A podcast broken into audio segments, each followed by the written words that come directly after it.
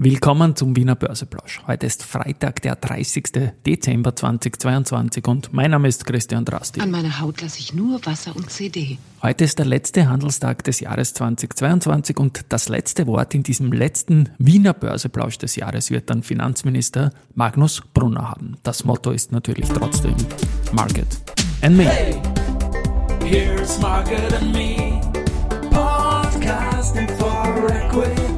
Freebies for Community.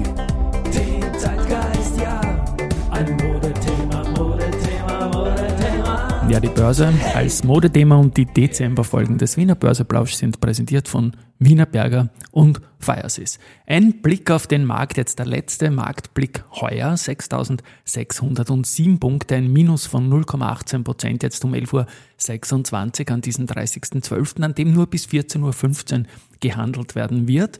Ähm, Gewinnerseite SIMO 106 plus SBO 086, CIMO 083, die Kapsch mit minus 5% auf der Verliererseite, Marinomed minus 4, Warimbex minus 3,5%. Ich werde das Jahr jetzt noch nicht abschließen. Es schaut so aus, als würde der ATXDR mit minus 16, der ATX mit minus 21 dann heimgehen. Ich hoffe, wir schließen nicht mit 6.666 Punkten, obwohl das noch ein Plus wäre, aber das wäre dann doch ein bisschen sehr viel der Teufelszahl. Ähm, wir haben noch Nachrichten und zwar Contron hat er seit Monaten angekündigt, dass, das, dass der Verkauf des IT-Service-Geschäfts in Tschechien, Slowakei, Polen, Kroatien, Serbien, Albanien, Montenegro, Nordmazedonien, äh, Deutschland und der Schweiz an die Vinci Energies äh, durchgeführt wird und das ist jetzt abgeschlossen. Moldawien ist aus prozesstechnischen Gründen noch nicht erledigt. Es geht dann doch knapp 400 Millionen Euro, 392 Millionen Euro, wovon 255 Millionen bereits im Jahr 2022 zufließen werden. Das ist also jetzt noch knapp in der Zeit, aber es wird, wird wohl so sein. Teilt Contron mit. Und zum Abschluss hat auch Jeffries bereits die Beiempfehlung und 24 Euro für Contron erneuert. Viel getan hat sich auch bei der Immofinanz. Die haben das Retail-Portfolio natürlich deutlich vergrößert, weil sie auch sehr, sehr viel von der S-Immo gekauft haben und jetzt auch 50 Prozent an der S-Immo halten. Das waren natürlich große Veränderungen in diesem Jahr, auch durch die CPI Property.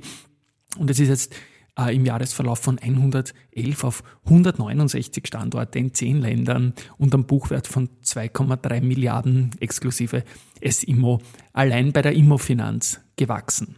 Ja, und all das auch noch knapp ähm, vor Jahresende, das ist auch bilanztechnisch nicht unwichtig, hat man in der Slowakei noch am 29. Dezember 15 Retail-Immobilien genommen. Gut, Wer in den vergangenen Tagen vielleicht schon den einen oder anderen Sportjahresrückblick gesehen hat, der muss dann mit dem gestrigen Wissen ähm, draufkommen, dass es vielleicht ein bisschen zu früh war, den Cut zu machen, denn zum einen den traurigen Verlust von Pelé, man musste zwar damit rechnen, aber der größte aller Zeiten ist von uns gegangen. Jetzt am 29. haben wir das gehört und auch der Matthias Meyer ist vollkommen überraschend zurückgetreten, was ich ja für sich gesprochen schon wieder cool finde. Aber all diese Dinge gehören halt in einen Jahresrückblick rein. Ich darf den Rückblick machen, 251 Kilometer zum 251er der Wiener Börse. Die habe ich mit gestern geschafft und zwar dank Thomas Bobeck, ähm, der ähm, Chef quasi der erste Private Capital GmbH, ist mit mir noch 16,6 Kilometer gelaufen und damit sind 251 Kilometer zum 251er der Wiener Börse als Plauderläufe im November und Dezember erledigt. Und ich sage Danke an Marianne Kögel, Stefan Gratsch, Maria Hinnert, Sabine Gsteutner, Thomas Schmidt, Bettina Binder, Pascal Schmidt, Lars Franke Möller, Josef Gladek, Julia Wawrik, Michael Gsteutner, Peter Heideneck, Andi Wolter, Beatrix Kreiner, Günther Adner, Silvia Polan, Noah Leidinger, Martin Wenzel, Doris Kindl und eben Thomas Bobeck. Und im Vorjahr bin ich 250 Kilometer gelaufen zum 250er der Wiener Börse.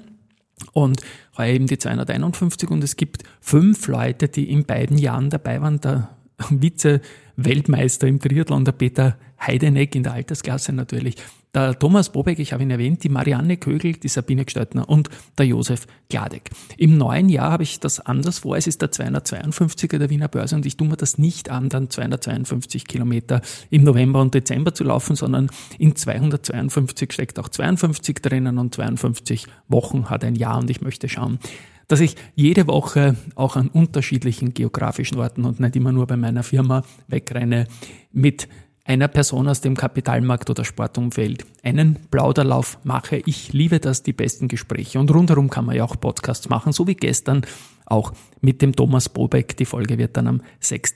Jänner gesendet. Gut. Im Jahr 2022 bin ich froh, dass ich überhaupt wieder laufen habe können zum Jahresende diese 251 Kilometer, weil monatelang ist gar nichts gegangen nach der Covid-Erkrankung. Mir ist nicht gut gegangen. Ich habe äh, auch Vorsicht walten lassen und so wurden es als Statistikfreak heuer nur 1351 Kilometer äh, mit Schnitt 502 auf den Kilometer im Vor also 2021 waren es noch 2561 62 Kilometer, sorry, im Schnitt 4,45 auf den Kilometer. Im Jahr 2023 nehme ich mal wieder mehr vor, so die Gesundheit mitspielt. Das ist natürlich immer da sehr mit Bedacht zu sehen, aber ich habe einen Altersklassensprung und da möchte ich auch nochmal kompetitiv mitlaufen, wenn sich etwas Gutes dazu ergibt. Die Wiener Börse hat auch lange gewartet, heuer mit Jahresrückblick länger als sonst am letzten Handelstag in der Früh. Da kann man schon sehr gut hochrechnen. Viel wird heute nicht mehr passieren. Und man wird mit den 72 Milliarden Handelsumsatz etwas unter dem Vorjahr liegen. Da waren es 73 Milliarden. Es hat in der zweiten Jahreshälfte, muss man sagen, wie erwartet, dann weniger Umsatz gegeben, nachdem es im ersten Teil des Jahres im Q1 vor allem mit dem Schock äh, nach dem Ukraine-Krieg Riesenumsätze gegeben hat. Bei den meistgehandelten österreichischen Aktien bleibt die erste Gruppe vorn, die ist wieder über die 12 Milliarden gekommen. Ich habe es da mitverfolgt in diesem Podcast, das war am letzten Handelstag vor Weihnachten. Dann die OMV Verbund, die haben fast äh, genau den Umsatz wie im Vorjahr gemacht. Raiffeisen International an vierter Stelle und Föstalpine an fünfter Stelle. Also alles unverändert. Emissionsmarkt bleibt herausfordernd, das ist klar. Ich werde am 2. Jänner eine Sonderfolge machen, noch zu unseren Awards, die wir im Dezember bereits quasi per Print, das ist gerade in der Druckerei, äh, vergeben haben und schauen, ob das eh auch noch alles passt, weil wir haben den Cut am 11., also am 30.11. gehabt zum November-Ultimo und im Dezember-Ultimo. Ich kann es jetzt schon sagen, alle Preise würden jetzt auch wieder so passen. Es ist also nichts passiert, dadurch, dass ich heuer ein bisschen früher war. Aber siehe Sport, es kann einfach immer was passieren. Und ja, wir haben auch etliche Hall of Fame-Urkunden äh, übergeben. Und da werde ich dann eine Sonderfolge äh, Wiener Börseplausch Anfang Jänner machen. Und auch am 2. Jänner gibt's wieder die Sonderfolge. Und Christoph Boschan sagt noch, der Staat sollte langfristiges Agieren an den Märkten belohnen und Bürgerinnen und Bürger, die eigenverantwortlich vorsorgen, steuerlich entgegenkommen. Ja, und das ist auch so ein Schlusswort in Wahrheit jetzt, weil ich habe gestern erwähnt, wir sind als österreichische Börsianer in einer Ausnahmesituation, weil mit der Käst werden wir nach wie vor ausgenommen, weil wir von der Umsetzung vom Regierungsprogramm auch noch immer ausgenommen sind. Also pekuniär werden wir ausgenommen und auch letztendlich auf der Agenda. Und der Magnus Brunner, der Finanzminister, hat das ja versprochen. Und es ist bis jetzt immer an den Grünen gescheitert. Und ich möchte damit ein Schlusswort des Jahres äh, in diesen Wiener Börseplausch-Serie äh, Special, weil es ja heute ein bisschen nur halber der Handelstag ist, auch dem Finanzminister geben. Also er wird das letzte Wort haben. Von meiner Seite mal einen guten Rutsch. Wir hören uns am Montag wieder. Morgen gibt es noch eine ABC-Folge, aber jetzt noch der Magnus Brunner. Äh, die Kapitalertragssteuer, da geht es darum, dass wir auch im Regierungsprogramm vereinbart haben, eine Behaltefrist bei der Kapitalertragssteuer äh, einzuführen. Das ist aus meiner Sicht eine ganz wichtige Maßnahme, wenn es um Vorsorge geht. Äh, nicht nur Altersvorsorge, sondern auch für junge Menschen vor allem, dass sie sich was leisten können wieder. Da ist diese Behaltefrist, glaube ich, ganz wichtig.